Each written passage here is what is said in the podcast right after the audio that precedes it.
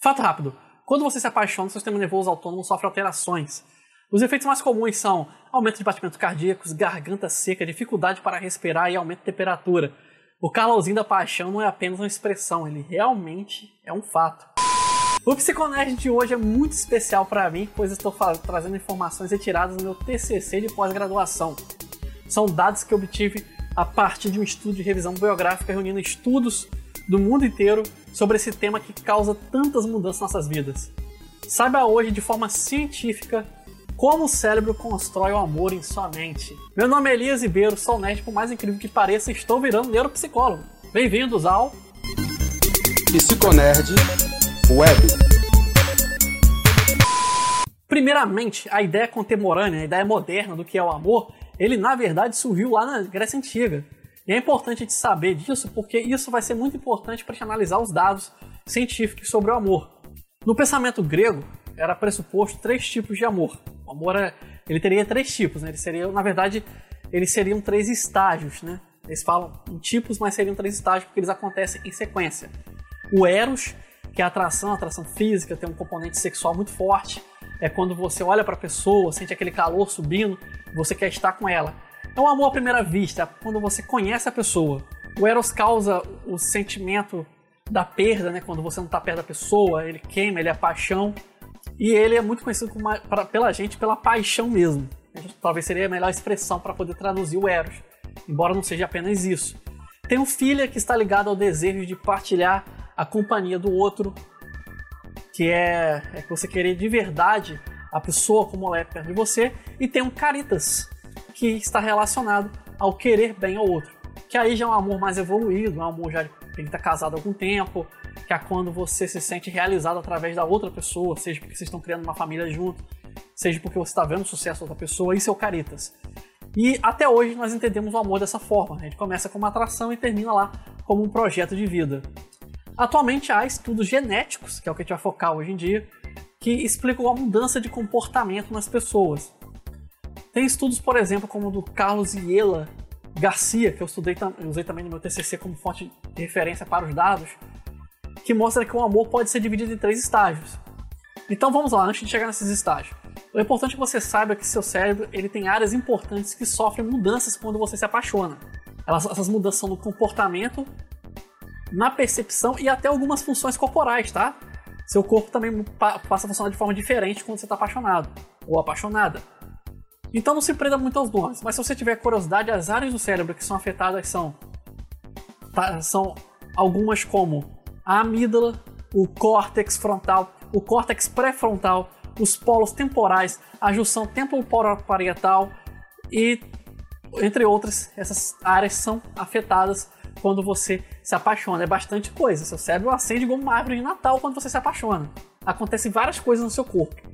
Então vamos lá, você conheceu a pessoa, ela chegou na sua frente e aí ocorre o primeiro estágio do amor.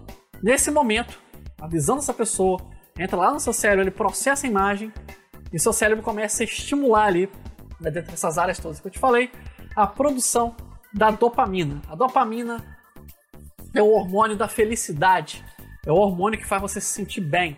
Ele aumenta, ele é uma espécie de droga natural que o nosso corpo produz. Ele sobe e a consequência da, da, dopamina subindo, primeiro, é que sua amígdala encefálica, a gente citou lá atrás, ela passa a funcionar mal, ou seja, você passa a julgar mal a pessoa, ok? Então você não consegue pensar mal da outra pessoa. Por isso que a gente diz que o amor é cego, você realmente não consegue enxergar a pessoa é, do jeito que ela realmente é, porque você ignora todos os defeitos, você foca naquilo que te atrai. O aumento da dopamina também aumenta sua testosterona, independente de você ser homem ou de você ser mulher, tá? Apesar da testosterona ser um hormônio associado ao sexo masculino, é, os dois gêneros têm testosterona, tá? Tem gente que diz que não tem, né? no senso comum, mas a ciência sabe que tem nos dois. Então, tanto você é homem quanto você é mulher, sua testosterona aumenta e a testosterona está ligada ao desejo sexual, ok? Então, a primeira paixão tem esse componente de atração. Você se atrai realmente pela pessoa fisicamente, emocionalmente, e você fica incapaz de julgar nesse primeiro momento aquela pessoa. Você foca só nos pontos positivos. Você tem você não consegue ficar desconfiado daquela pessoa. É muito fácil você se iludir nesse estágio. Isso explica porque nós costumamos fracassar muito na primeira tentativa. Só depois que a gente vai acertar. Mas é necessário que haja isso, senão a gente não teria interesse em conhecer outras pessoas. Mas também não fique preocupado. Esse estágio, naturalmente, só dura alguns meses, tá? Depois ele vai para o segundo estágio que a gente vai falar agora. Mas, é, naturalmente, é só esses meses, tá? Só se você tiver realmente algum problema, algum componente psicológico aí que tem que ser estudado para essa ilusão durar tanto tempo, ok? Aí pode ser que você seja vítima de relação abusiva, pode ter uma outra coisa mais séria por trás. Então, é, mas o normal é que dure só alguns meses. Aí vem o segundo estágio, quando você já está convivendo com a pessoa. Vocês já tiveram alguns encontros, vocês saíram, vocês se apaixonaram. Então essa dopamina ela cai um pouco e entra aqui os hormônios da vasopressina e oxitocina combinados com a noropinefrina. Tá, pode parecer confuso aí. Eu espero estar colocando gráficos nesse vídeo para quem estiver vendo em vídeo. É aqui, mas eu vou te explicar o que acontece na prática quando esses hormônios começam a, a, a subir e a dopamina começa a diminuir é aqui que você conhece, começa a conhecer a pessoa, aumentar o vínculo com ela. O que acontece é que você ainda, ainda continua tendo prazer de estar com a pessoa, mas esse prazer já não é tão sexual. Ainda existe uma, uma, um componente sexual porque sua dopamina ainda está um pouco elevada, mas está menor do que estava antes. Mas os outros hormônios eles começaram a subir, principalmente aí a norepinefrina e tem a vasopressina e a oxitocina que vão ser mais importantes lá na frente, mas também estão presentes. Então você começa a aumentar seu vínculo com a pessoa. Você já começa a olhar para ela em outras características, você já começa a ver os talentos da pessoa, você já começa, seu cérebro já começa a julgar melhor, você também vê os defeitos.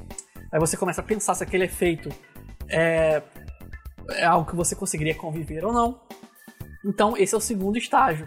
Geralmente aí é, vai entre o primeiro, segundo ano aí de relacionamento, você está nesse segundo estágio. Ele demora mais do que o primeiro estágio, tá? Você pode até casar com a pessoa durante o segundo estágio. Isso pode ocorrer.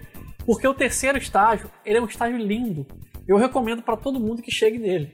Aliás, é o ideal é que todo mundo chegue nele. Se você não conseguir, vá tentando, porque vale muito a pena.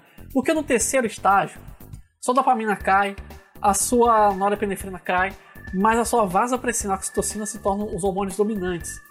Então você não terá mais aquele fogo na paixão mas sentirá prazer em saber que a outra pessoa está bem, os hormônios são responsáveis por criar vínculo entre você e a outra pessoa. Esse é o estágio em que, se tudo der certo, vai ser para a vida inteira. Você realmente, quando você chega a esse estágio, você pode ir renovando sua relação durante a vida inteira porque você criou um laço com a pessoa. Você tem prazer em, é, através da outra pessoa. Seu prazer não é mais sexual, seu prazer não é mais estar na companhia da pessoa, mas de ver ela evoluindo. Tanto que você vê casais muito bem sucedidos que às vezes não podem ficar juntos o ano todo. Às vezes eu, sei lá, o, ele ou ela trabalha embarcado na, na plataforma, ou um, um, um, um, casal precisa viajar e ficar seis meses fora e voltar e a relação está muito bem, é porque eles estão no terceiro estágio. Você tem total segurança na pessoa, mas você ainda está com o pé na, na realidade, você sabe aonde você está pisando e você gosta de onde você está pisando, você se sente realizado pelas realizações do outro. Esse estágio ele é conhecido por um nome também muito bonito, que ele é chamado de amor companheiro. E é o amor companheiro que todos nós deveríamos é, buscar. Eu tenho esse estudo aí escrito por mim, com os dados, claro, de vários pesquisadores como Carlos e Eda Garcia, e eu pretendo trazer em uma palestra, se vocês quiserem, então deixe nos comentários, beleza? Então a conclusão que nós tiramos é que o cérebro é importante sim para nos apaixonarmos, mas isso não tira a magia do amor. Já que tudo isso que eu descrevi não acontece com qualquer um. Só com aquela pessoa especial em sua vida que vai te levar até o amor companheiro, até o último estágio, até o terceiro estágio. Então, sinta a magia do amor através da ciência, porque ele existe, ele está medido, ele está mensurado. Então não tem desculpa para você não correr atrás. Deixe seus comentários, não deixe de curtir, compartilhar, se inscrever no canal se não for inscrito. Meu nome é Elias Ribeiro. Um grande abraço. Criado por Elias Ribeiro. com trilha sonora de Kevin MacLeod. Curta nossa página no Facebook Psicólogo Elias, no Twitter Alceman. Narração Ralph Ibrahim.